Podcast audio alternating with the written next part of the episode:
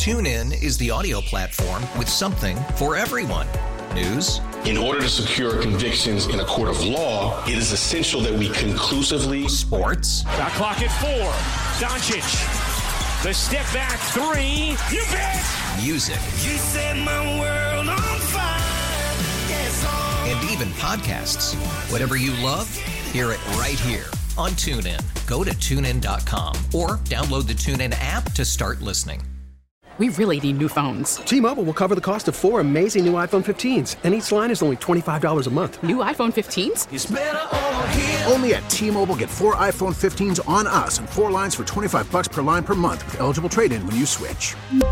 Minimum of four lines for $25 per line per month with auto pay discount using debit or bank account. $5 more per line without auto pay, plus taxes and fees. Phone fee at 24 monthly bill credits for all well qualified customers. Contact us before canceling account to continue bill credits or credit stop and balance on required finance agreement due. $35 per line connection charge applies. Ctmobile.com. Welcome back. It is Hardline here on News Radio 930 WBEN. Let's get right to it. Joining us this segment is New York State Senator and Minority Leader Rob Ortt. Senator Ortt, good morning. Good morning, Joe. Good to be with you. Uh, first, before we get to uh, the rising violence, and we will, we will be talking about that, you know, we're, we're starting to see this COVID misinformation again, and uh, we're starting to see some of it out of Albany, especially with the governor talking about schools. Uh, I just want to know how you think uh, the governor has handled this week of COVID information. Well, you know, you're hearing now, you know, uh, you know, as you mentioned, schools and you know this this sort of insinuation uh, that that schools can be super spreader events when we know, looking at the past several months and year and a half of data, that that, that never was the case. Schools were never super spreader centers. There was very little spread, if, if, if any, uh, in most of the schools, and that was at the height, uh, some of the worst days uh, of the pandemic, even when the kids were uh, in in the hybrid, you know, uh, some in person, some remote. Uh, so I just I, I think this notion um, of, of of really instilling fear in parents uh, is is wrong. It's dangerous. Um, look, the reality is, as people get vaccinated, the idea that they're going to have to continue, you know, or they may have to return to masks.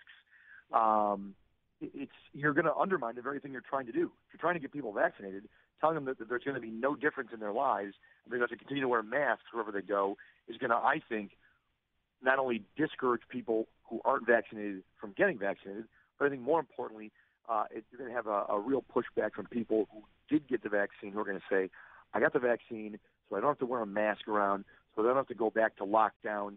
We can't do that. We cannot do that. We have to come up with answers that do not just resort to, you know, going like a turtle into our shell and shutting down businesses and shutting down schools uh, and everyone wearing masks wherever they go. I just that is not the answer, and I think that's a, a real cop out uh, uh, as uh, elected leaders. Looking at the uh, at the governor's powers, because I think there's a lot of uh, a misunderstanding of what's going on. He let his emergency powers uh, expire, as he said. Does he have the power right now to reinforce anything that we saw over the last year? So he, as the governor, uh, in, in the normal constitution, you know, the constitutional framework of New York State, he has, you know, certain emergency powers, and you know, if there's a snowstorm, I mean, there's things he can do um, through executive agencies or executive powers. He, he cannot override local laws. He cannot, you know, so he can't. Uh, if if Erie County um, you know, has a law, or if, if a school district has a certain, uh, you know, rule, or a town has, he cannot simply override those laws and rules um, on his own. He would need the legislature to change the law. He cannot. He also can't under, uh, undermine or override state law. So if, if there are certain state laws in place, he can't, by executive order, just change that. Uh, he can't. Uh, you know, it, there's some budgetary limitations now. So there's a, there's a huge difference uh, not having those broad powers, but knowing this governor, he will certainly push the lines and push the bounds of his normal constitutional powers, um, you know, going forward.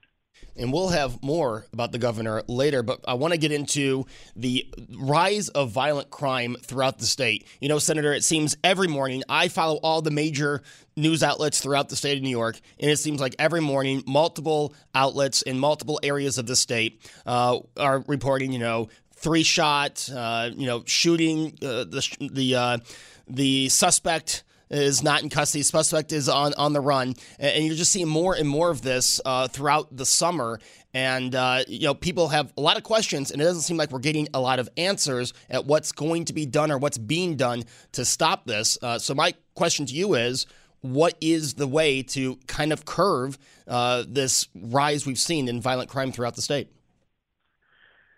Yeah, it's it's a frightening prospect, right? You know, on one hand, we're talking about increases in in uh, you know the caseload uh, related to COVID, uh, and now we're, we're talking about an increase in a significant increase in violent crime. Just last night, ten people were shot outside of a laundromat in uh, in New York City. Um, uh, you know, I mean, really, these aren't just not that it's ever okay, but to me, as I watch some of these reports, it isn't even just your run of the mill it, it, seems very brazen. Some of these attacks, very sort of brazen, um, and uh, you know, criminals certainly, I think, are, are more than ever are not feeling any deterrent or threat. And I think there's a, a, a real brazenness to some of these attacks, some of these shootings, um, and they're happening all over. They're happening in uh, you know communities of color. They're happening in um, you know suburbs. They're happening all over the state, in cities and elsewhere. And I think you can't escape, to me, can't escape the, the sort of the national narrative which, which we've seen, which was you know whether it was the defund the police movement or the anti-police rhetoric, uh, a real push and, and sort of an undermining of law enforcement and public safety. Uh, and then, of course, closer to home here in New York State, you look at the bail changes uh, and, and the laws that were that were changed. Some of the most significant changes to criminal justice in maybe in you know in the history of New York State uh, were 90 percent, 90 percent of arrests 90% of, of, of arrestable crimes were now going to be no bail, including you know, things like having an illegal gun. So if you're caught with an illegal gun, illegal firearm in your possession, that's an appearance ticket. You're back on the street, uh, obviously, to go get another illegal gun and try to commit whatever crime you were planning on committing uh, with that firearm. So uh, just I can't get around, and I don't think people can get around when you see this increase in crime. It is it is in part a direct result of the laws that have come out of Albany uh, over the past two years. It's, it's, it's connected to the rhetoric that have come out of Albany, whether it's the bail changes, uh, changes we've, we've really handy, uh, handcuffed our law enforcement as far as what they can do. Um, and again, I think criminals feel emboldened uh, not only by being back on the street in some cases, but just in general, they feel emboldened to go and commit these heinous acts. And we're all paying a price for it. Uh, we're less safe today than we were before these changes were made, and uh, we're going to have to undo, repeal uh, uh, bail reform, and we need to give our police officers the tools and resources that they need to go out there and restore public safety to our communities. Is there any bipartisan support when it comes to repealing or at least looking again at these at the bail reform. You know, I've heard district attorneys around the state, not all of them are on the right side of the political aisle, who say these these are awful for our communities. Ha- have you gotten any kind of support on the other side of the aisle uh, when getting rid of these bail reform? No, no, we, we have not. Every single state Senate Democrat um, that I'm aware of, I can't speak to all the Assembly Democrats, but in the Senate side, um, you know, they I don't know what they say privately or what they say when they're you know, talking to certain groups uh, in their own district. But I can tell you, they all voted for it. Uh, they've all supported it, and no one has really had the courage to come out and say um, this is not working. We are less safe. The funny thing is, what you just mentioned is that a number of district attorneys, uh, like David Soares, who's a Democrat from Albany County, make no mistake, a Democrat, probably a, a liberal Democrat, uh, but he's a prosecutor. Um, you know, even uh, you know, the Democratic nominee for New York City mayor, Eric Adams. No doubt a liberal Democrat in a city like New York, but he was a cop. Um, you look at, you know, Dermot Shea, who's the NYPD police chief down in New York City. All of them, all of them have said that the bail changes and the criminal justice quote unquote reforms that have been made have had a negative impact on public safety and a direct correlation to the increase in violent crime. Now, these are people who do this for a living. They're not. They don't go to Albany and just vote. These are people. They are in the criminal justice system. They are tasked with protecting us. So forget Democrat, Republican. They're tasked with protecting these communities, and they tell you publicly that these changes had a direct correlation. So you can believe the progressive Democrats and the socialists who say this is the right thing to do, or you can believe Democrats who, as as well as Republicans, who do this for a living and who have said there is an absolute connection, and we have to repeal these, we have to change these, uh, and restore uh, public safety and law and order. And uh, at this point, Senate Democrats have been unwilling or too scared to listen. You know, I, would ask a Senate Democrat this, but the, uh, I can't get any to come on my show. Uh, what are they saying when you propose to at least visit, revisit these bail reforms? What are their excuse to not even revisit and take a look? You know, uh, some of it's been silence recently. I think that there was, you know, uh, a couple months ago, or maybe, uh, you know, going back to late last year, uh, they felt vindicated uh, by the electoral uh, election results. Um, you know, they felt that that was a sort of a, uh, an approval by the voters of the changes that had been made um, to the criminal justice system. Uh, you know, they certainly think that the the you know that they'll they'll sort of fall back on uh, this is you know we need to move to a a, a more socially just or or woke criminal justice uh, uh, system that is more you know fair and just and you know takes into account uh, racial disparities and all all these sort of buzzwords are things that certainly um, you know is meant to stifle debate. But the reality is, where are many of these? Who are the victims of many of these crimes? They are minorities. They're, they're, they're whether it's black, Hispanic, you know, ethnic minorities, Asians. You know, you hear a lot about stop the hate. We need to, but but who is committing many of these crimes and the victims of many of these violent crimes are happening in communities of color. And so I would argue to both those communities and to my colleagues across the aisle, you're not doing anything for those communities by by releasing and emboldening criminals to prey and victimize those communities because that that is what is happening.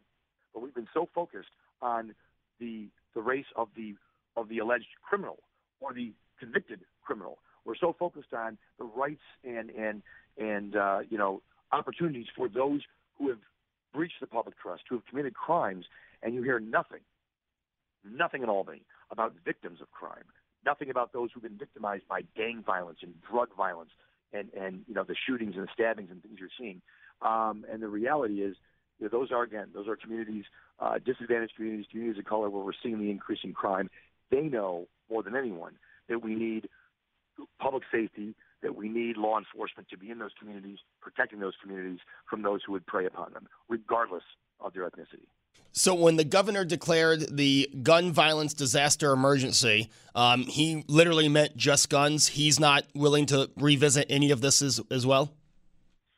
It, it, it would appear not. I mean, obviously, he was sort of like the governor tends to be, big on, uh, on, on you know, pronouncements and very short on substance uh, as far as what this would actually look like. But it, it you know, the, the idea that just declaring this a public health emergency uh, you know, COVID is a public health emergency. Uh, this is a, to me, a largely man-made emergency, um, and it's not the guns. I mean, we passed how many gun laws? You go back to the SAFE Act and a number of other gun laws that really, really just target law-abiding gun owners. Um, and the evidence of that is what you're seeing right now, because clearly those all those gun laws, which target law-abiding gun owners, have done nothing to stop the increase in violent crime because they're perpetrated by people who aren't law abiding. They're perpetrated by criminals. They're perpetrated by people who have illegal firearms. So we pass, you know, a lot of gun laws that, uh, you know, target law-abiding gun owners and try to make make it harder to to own and and, and uh, possess a firearm. But yet we pass a, a a bail law that makes it an appearance ticket if you're arrested owning and possessing a uh, an illegal firearm. So you have to ask yourself, what's the real goal here? Um, and I think you know those listening probably know it's it's you know many on the left hate guns, uh, but apparently don't make the connection that it, it's the person you know who has the gun. It's it's it's a criminal that actually makes the the determination uh, whether to use that gun violently or to shoot somebody that robs uh, a bank or a convenience store or whatever. So, you know, the answer to me is not more gun laws.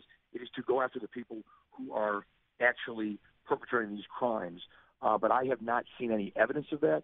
And again, the greatest example is you have an illegal firearm, you're back out the same day with an appearance ticket. Um, but you know, uh, heaven forbid you want to go through the process of legally owning a firearm. We're going to make that as difficult and hard as possible. Yeah, and, we've seen the places with the hot, the uh, most strict uh, gun laws are the ones that have the uh, highest gun violence. That's correct. You know, you can look at Illinois, Chicago, New York, obviously New York City. Um, you know, these are places that are very, very difficult in those cities to for a legal a legal gun owner to try to get a pistol permit or or, or get a firearm, and yet um, there's certainly no shortage of firearms, and that's because many of these crimes are being committed by uh, you know illegal firearms. And legal, legal gun owners will tell you, you know, they would love nothing more than for illegal firearms and people who have illegal firearms to be, um, uh, you know, uh, off the street. But that's not what's happening. They're being returned to the street, and law-abiding citizens, and we've seen this go across the spectrum, where up is down and down is up. Where if you're a law-abiding citizen, if you're a law-abiding New Yorker, it seems increasingly like we are making, we are targeting those folks and there's a real focus on those who are not law-abiding or who have broken laws. Um, and somehow, law-abiding New Yorkers are sort of the the uh, victimizers, and the people that have broken the law are increasingly uh, the victims. And uh, it, it's it's it's bull. It's that's that's not true. It's uh, sort of a political uh, paradox that we're in. Uh, but this, you know, declaring a public health crisis will do nothing. Will do nothing to change the increasing crime. It's going to take real uh, action. It's going to take giving law enforcement the resources and tools. It's going to be taking the handcuffs off of them and putting them on the criminals. Now, Senator, before we get we uh, get you out of here, I do have to ask. This is a breaking story. Now, I know this isn't in your district, but I'm sure this is going to be talked about in Albany. Uh, according to the Buffalo News, the Buffalo Bills will be seeking 1.1 billion dollars of public money uh, for a new stadium, either in Orchard Park or in the city of Buffalo. Uh, how's that going to go over in Albany? well, um, you know I don't know. I, I remember several years ago when the state, uh, I think, spent a bunch of state money to build a new a new stadium in the Meadowlands for the Jets and the Giants. Um, and every New Yorker, whether you were a, a Jet or Giants fan or not, uh, ended up paying for that. Um, you know, I'm sure. I, obviously, I'm, I'm hearing this for the first time. That, that that's okay. As you said, it's breaking. Um, obviously, we want to keep the Bills in Buffalo. You want to make sure the Bills have, um, you know, a stadium uh, that that you know befits an NFL team today. I know the NFL, I'm sure, is is, is putting pressure and, and pushing this. Um, but again, I, I do think one of the challenges always is that if, if you're going to put public dollars into it, first of all, uh, you got to know what the Pegulas are putting into it because they are obviously very wealthy people. They own the team. They bought the team knowing the stadium situation, and I think we got to know what their skin in the game is. And this can't be a fully public financed uh, uh kind of a thing. But I also think if there's going to be public dollars, then there needs to be there needs to be uh, a broader economic development impact. In other words, it can't just be a building a stadium that, that is good for the Pegulas and the Bills. There has to be a larger uh, economic impact to the community uh, to justify any public dollars. So, no doubt that will that, that discussion will probably uh, you know uh, take a lot of twists and turns, uh, and we'll see. But um, uh, you know that's a lot of money and it's a lot of money for the state to put in. And so I think there's going to be a lot of conversations uh, about uh, about what the Pegulas are willing to put in, and uh, you know we'll see where we end up. But I'm sure that's going to we'll be talking about this for uh, weeks and months to come.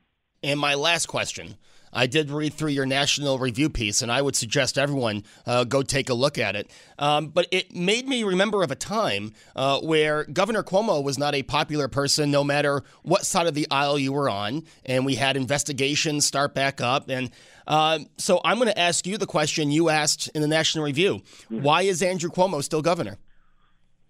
Uh, in, in, a simple answer, it's because uh, the legislature, controlled by Democrats, have simply refused to hold this governor accountable, and they've been uh, for really for the past 18 months, they've refused to even be a partner in governing. And you can look no further than the COVID pandemic, where the governor basically ran the state uh, through executive order alone. And then even after multiple scandals of sexual harassment, sexual assault, uh, uh, you know, the the uh, nursing home uh, cover up, basically, you know, fudging the data, doctoring reports, lying to people about what was going on, the book deal of 5.1 million, threatening legislators, threatening local officials. I mean, we could go on and on. It took all of that just to put pressure on the Senate Democrats to rescind some of the governor's powers, not even all of his powers. They still allowed him for many weeks and months after that to run the state by executive order. Uh, and now, after calling on him to resign, right, he should resign, he should step aside. Many of those people have appeared with him in public at press conferences, announcing, you know, funding and announcing projects and making jokes. Uh, it really is ridiculous. If this was the superintendent of your school district, if this was a CEO of any company in America, he would be gone. Only in New York, because of a real feckless, spineless legislature, um, has he remained uh, in power as the governor, hoping we all forget. But I can promise you, we won't. State Senator Rob Ortt, thank you so much for joining me. Thanks, Joe. That is State Senator Rob Ortt, also Minority Leader, joining me. When we come back, I'll be replaying the interview from Friday that Brian Mazurowski and I had with Dr. Amesh Adalja from Johns Hopkins. All that and more next on Hardline. TuneIn is the audio platform with something for everyone. News. In order to secure convictions in a court of law, it is essential that we conclusively. Sports. Shot clock at four. Doncic. The step back three. You bet. Music. You set my world on fire. Yes. And even podcasts. Whatever you love, hear it right here on TuneIn. Go to tunein.com or download the TuneIn app to start listening. After investing billions to light up our network, T-Mobile is America's largest 5G network. Plus, right now, you can switch, keep your phone, and we'll pay it off up to $800. See how you can save on every plan versus Verizon and AT&T at T-Mobile.com slash across America. Up to four lines via virtual prepaid card. Allow 15 days. Qualifying unlocked device credit service ported 90 plus days with device and eligible carrier and timely redemption required. Card has no cash access and expires in six months. Welcome back. It is Hardline here on News Radio 930 WBEN. And uh, we have been joined by Dr. Tom Russo. We've been joined by Dave Leventhal, and we've been joined by State Senator Rob Ortt. This segment, we are replaying an interview from Friday when Brian Mazurowski and I uh, chatted with Dr. Amesh Adalja from Johns Hopkins University and talked about everything going on with the new variants, with the uh, the slowing of the vaccination numbers and what he thinks of the proposed mandates. So here's that replay from Friday here on Hardline. Dr. Amesh Adalja is joining us now from Johns Hopkins University, uh, infectious disease specialist. Uh, and we're hearing a, a lot about this uh, CDC, which by, I guess first we should start off with. I, I, we've been talking about a mistake on this show, at least, by the CDC of how much harm would it have been to release this information a couple of days ago when you're making these changes in the first place, or hold off on announcing the changes until this information was ready to be released because a few days after. Um, and saying, oh, we have the evidence coming, uh, it didn't do a lot for confidence in that organization. Yeah, certainly that when that decision was announced and the updated guidance, many people wanted to know more about the science that was driving that decision making process. And I think the CDC kind of made an unforced error here because it made it much harder to understand. It was confusing. And, you know, I still think I still have issues with that guidance, but being more transparent and proactive about really showing people the science as you make this decision would have, I think, blunted some of the criticism they got. And I think there's, I still have questions about the value of the guidance, but in general, I think that they, they had a communication error here with, with how you want to let the public know about major shifts in guidance. Speaking of that guidance, you said you still have some issues. What is your main issue uh, with that guidance and the message it puts out? Well, even by their own admission, when this is what they're talking about happening with vaccinated people is that there are some fully vaccinated people who get breakthrough infections that are associated with the same level of virus as people who were not vaccinated, which suggests that they could be contagious to others. they admit that this is a very rare occurrence and that it's not accounting for anything but a very small proportion of the transmission going on. So I don't know the value that you're going to get of having fully vaccinated people wear masks in terms of the trajectory of the pandemic because we are in a pandemic of the unvaccinated. It is unvaccinated people who are infecting other unvaccinated individuals and who are the ones in the hospital. If you go through any hospital, and I'm sure that's the case in Buffalo, 99 or 96 percent plus are going to be not vaccinated. So this is something that illustrates that the vaccines are working because these breakthrough infections that are occurring are not clinically significant, meaning they're very mild or with no symptoms at all, and that's a win for the vaccine. And having vaccinated people wear masks, I think you can not necessarily make that guidance, but you can say if you're somebody that's fully vaccinated and you're and you're immunocompromised, you maybe should be wearing a mask in high risk condition in high risk situations so you don't get a breakthrough infection. Because most of the other breakthrough infections are, are very mild, and I don't think that we want to be in the business of changing policy based on something that's very rare and it's kind of clinically inconsequential when we have this huge cyclone of a problem with the unvaccinated. And I think that's what we need to be focusing on. And I wonder also if the guidance is going to increase vaccine hesitancy because the people who aren't vaccinated now haven't seen the vaccine as a value. And now they're probably going to see it as less of a value, especially in those places in the country where there is higher substantial spread.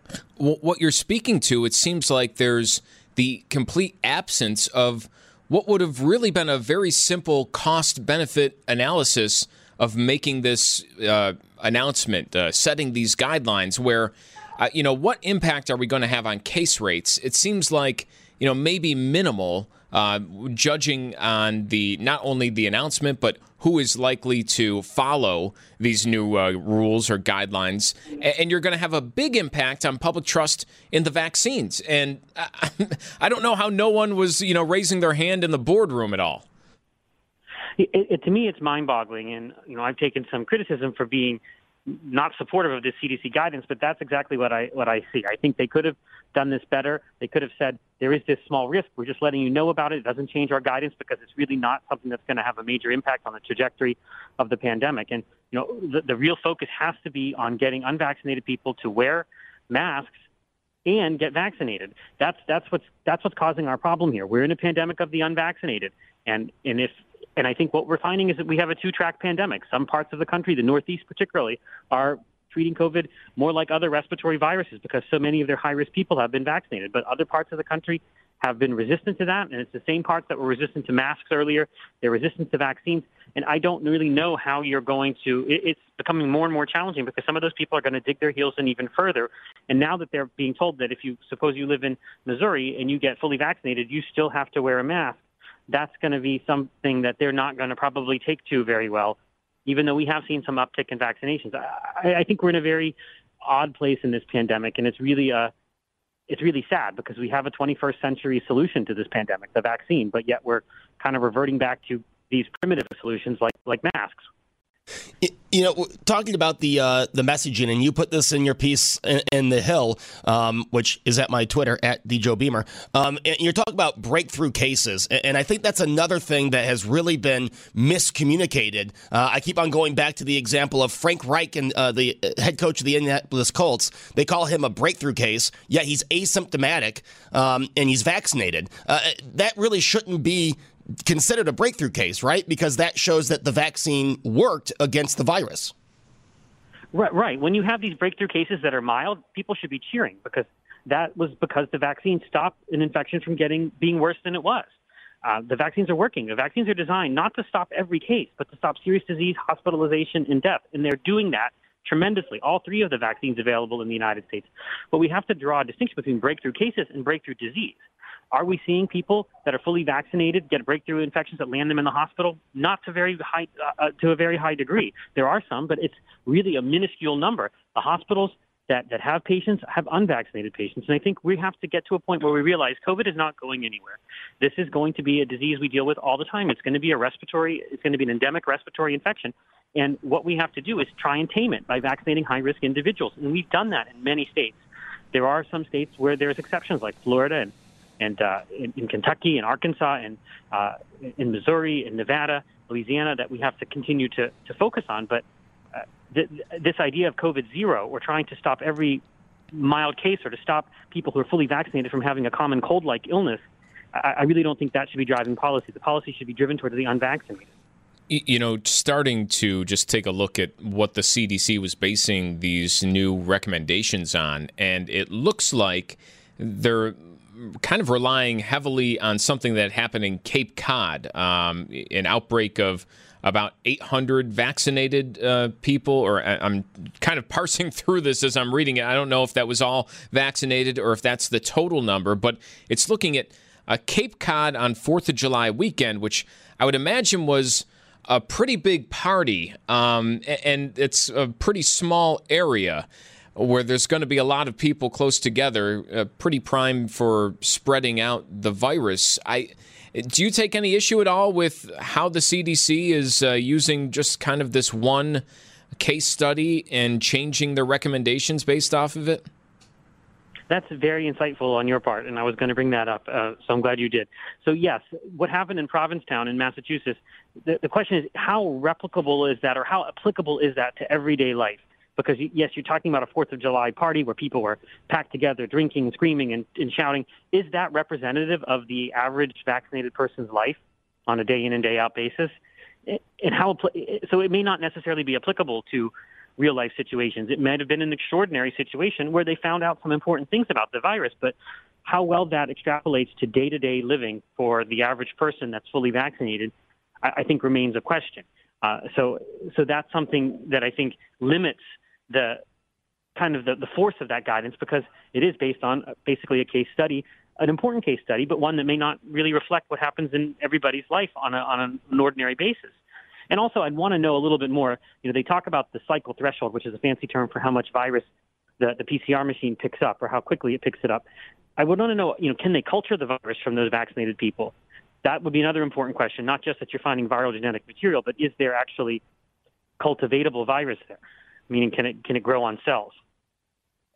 Speaking to testing of vaccinated people, uh, do you think if let me re- let me rephrase how I was going to say this. Do you think vaccinated people should go through normal testing, or do you think uh, because, as you mentioned, vaccinated people could test positive but not be sick, um, that could inflate cases when it really doesn't need inflating and send the wrong message? Well, there definitely have been detections of what I call pseudo outbreaks because maybe, for example, a sports team might be just testing everybody irrespective of symptoms and irrespective of vaccination status. That I think needs to go away. We shouldn't be testing fully vaccinated asymptomatic individuals. The CDC guidance, however, has changed and they say if you have a significant exposure, uh, and you're fully vaccinated, you should get a test three to five days after that exposure, which is a new thing that they put in there. I don't know the value of that. Clearly, though, if you're a symptomatic person, if you get symptoms that are consistent with COVID, you should get tested, irrespective of whether or not you've been vaccinated. But for the asymptomatic, I don't know the value of it, although the CDC guidance has changed when there's significant exposures. But that screening of screening to go into a TV studio, screening on a movie set, screening for major league sports teams, I think that probably does not need to be occurring unless you've got symptoms or or some kind of an outbreak situation. I think the routine part is just picking up cases that are not really clinically relevant and, and really confounding the matter. And, and the press loves to pick up, the press loves to magnify these, and I think it erodes confidence in the vaccine because remember the vaccines weren't designed to stop every breakthrough. They were stop, They were designed for serious disease, hospitalization, and death, and they're off the charts when it comes to that. Yeah, and it seems like even with this new information or what's being published from the CDC, that the vaccine is still holding up. Even the Johnson Johnson vaccine, despite some of those headlines we saw just a week ago, with uh, you know, oh no, it might not be working as well uh, with the Delta variant, based off of you know one study instead of what we're actually seeing in the real world. I, I there's a lot of uh, I, I, think vaccine. Um, scare tactics almost. I don't know what else to call them going on in the last week that would lead you to believe that they don't really work at all, or that at the very least you need a cloth mask to make the vaccine work as intended. Right. I think that's because people don't re- aren't really clear on what of what we want a vaccine to do. We want a vaccine to reduce the morbidity, the mortality of this disease, and that means stopping people from needing to be hospitalized. And, and it's working tremendously. And remember that vaccines are not force fields; they're not bug zappers.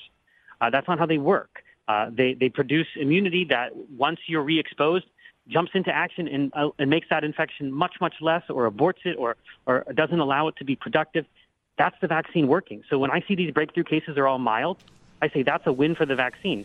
But the press reports it as that's that's a downside of the vaccine. It's the vaccine not working, but that's actually 1,000% wrong. And to look at the general picture, and this is something we've been, you know, kind of saying throughout the uh, week here, when you have vaccines readily available just about every corner. You walk into any supermarket or pharmacy here and you can get a vaccine. No problem. No appointment needed. No check in online before or anything like that. You can go in and get it if you wish. I are we near a point where if we're not seeing hospitalizations jump because of the Delta variant, we're not seeing deaths jump because of the Delta variant. I vaccinated people are protected and the unvaccinated are making their choices too. Um, you know, are in your opinion, are, are we near that point to just kind of leave most of this just behind us? Definitely, in certain states we are. It, it, the only problem is, is that in certain places, Missouri is one place, some parts of Florida, Louisiana, that the unvaccinated are causing a problem for our hospitals. That they're that they're getting cases that are severe enough to land them in the hospital because there's high risk people that haven't been vaccinated. That's the issue that we have. And I think the next step is for private private employers to start thinking about mandating the vaccine as part of as a condition of employment because that will increase their workforce resiliency, increase their workplace safety. But I mean, th- there comes a point where we're going to say that the unvaccinated have made their choice, and and we and giving them money, giving them every incentive, giving them ev- giving them every opportunity to get the vaccine, and they still refuse it. I don't know. I don't know how long you keep doing that before you say that, that we've, we've got we, that we can't do anything more. And I think that's a, probably obviously something that the CDC has to think about because it's not a good situation to be in. But I think we're increasingly getting to a point where the people that wanted to be vaccinated have all gotten vaccinated. We haven't met Joe Biden's 70% goal by July 4th. That we, we still haven't met it yet. I don't think we'll meet it by August 4th. It's, it's really trickling, although there has been some uptick, which is encouraging. I don't know what, what's going to happen. And I think we've never really been in this situation. People just assumed that, that people would want the vaccine and the U.S. would end this pandemic here because vaccine people would want would clamor for the vaccine the way they clamor for new iPhones. That's what I do when there's a new vaccine out, but that's just not what happened. And you can look and see what happened just across the border in Canada. They were really slow to get the vaccine to people, but they when they when they got it, everybody got it. So, looking at a state like New York, because you mentioned Florida, Missouri, but looking at a state like New York, do you think any kind of mask mandate restrictions will have any kind of effect on uh, the the tiny surge that we're seeing in a county like Erie, here in a state where we do have seventy percent vaccine? No, it, it depends. The people that we want to wear the masks, they're not wearing them, and they're not getting vaccinated. So, uh, the the marginal benefit of having vaccinated people wear masks for that really small chance that they might transmit, I, I don't think that's going to really change the trajectory. That's not that's kind of like a rounding error to me. I think it's not going to make a major major difference, and there's a lot of downside to it.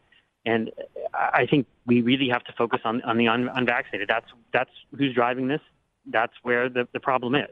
Speaking of the unvaccinated, uh, because we just got a text on our text board, and we hear this a lot. People who had COVID three or four months ago say, well, what about me? I have a natural immunity. Why should I go get in line for the vaccine? Uh, what, what should be the message to those individuals? It's true that you do have you do have natural immunity, and that immunity will likely make reinfection rarer for you than somebody who doesn't have that. And it also is likely to make your reinfection milder than it would be if you if you didn't have that immunity. But what we know is that that immunity is unpredictable. We don't know the full duration of it, and we know, for example, in studies like what happened in the Johnson and Johnson trial in South Africa in the placebo arm, the people who didn't get the vaccine, there were a lot of breakthroughs in people who had been infected, and th- there the beta variant was very pop, uh, um, was very prevalent. So it, it is the case that natural immunity is something. It's not negligible. It's important, but it will get better and stronger and longer lasting with vaccine. And even just one dose of the Moderna or Pfizer vaccine probably is sufficient for a fully vaccinated individual. And I wish the CDC would embrace that that data and, and actually say that because that would increase vaccine uptake because many people who who have had COVID think they're just completely neglecting natural immunity. But I mean, there is data to show one dose is probably enough, and I think that would probably get some of those people vaccinated and, and increase their immunity and be better for all of us. Uh, so much talk this week about the Delta variant, how it spreads, uh, everything else, and uh, a lot of attention on kids because a big part of that CDC recommendation was uh, continued masking in schools. And, you know, kids have suffered so much from the policies of COVID, but they suffer from COVID itself. And uh, nothing, no data that I've seen has really changed that fact that you know, being a kid, uh, being, you know, under 10 or under 12 or whatever age that you really want to put at it, uh, affords you amazing protection for whatever reason that is. Certainly not something I understand.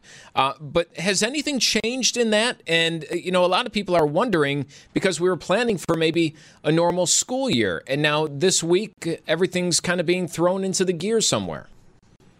Nothing has changed. It is true that children are generally spared the severe consequences of disease. And for a child less than the age of 12 years of age, influenza and RSV are bigger threats and probably take more lives than, than COVID 19 does. So I, I, do think one of the questions to, to, think about when you're talking about small children uh, is would you do this for influenza? Because that's kind of comparative when it comes to smaller children. And I think that's something that people don't really think about. And it is true that children have suffered tremendously during the pandemic, not because of anything the virus did to them, but what adults did to them and what teachers' unions did to them. So I think that we, we, we really have to have in school in-person schooling as the norm, the default, and we have to do whatever we can to, to make that happen. And one of the things we can do is school districts can mandate teachers be vaccinated. The teachers demanded the vaccine, access to the vaccine, uh, to open schools, which wasn't necessary because we had data that it could be done safely. They demanded access to it, but now they don't want to have a mandate for it. So I think teachers should be forced to, to, to get the vaccine as a condition of their employment. Um, and, and that will help. That will. That's the biggest thing that would make the resiliency of the school better. The more vaccinated people in a school, the safer it's going to be. The less disruptive it's going to be from COVID-19. So a vaccine mandate, that school districts should put a vaccine mandate in place for, for their teachers.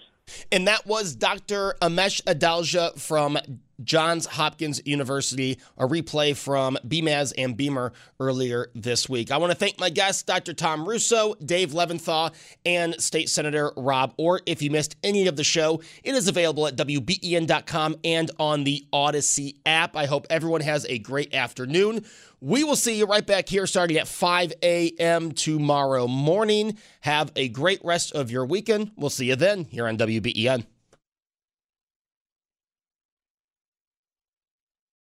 TuneIn is the audio platform with something for everyone. News. In order to secure convictions in a court of law, it is essential that we conclusively. Sports. Got clock at four. Doncic. The step back three. You bet. Music. You set my world on fire. Yes. And even podcasts. Whatever you love, hear it right here on TuneIn. Go to tunein.com or download the TuneIn app to start listening.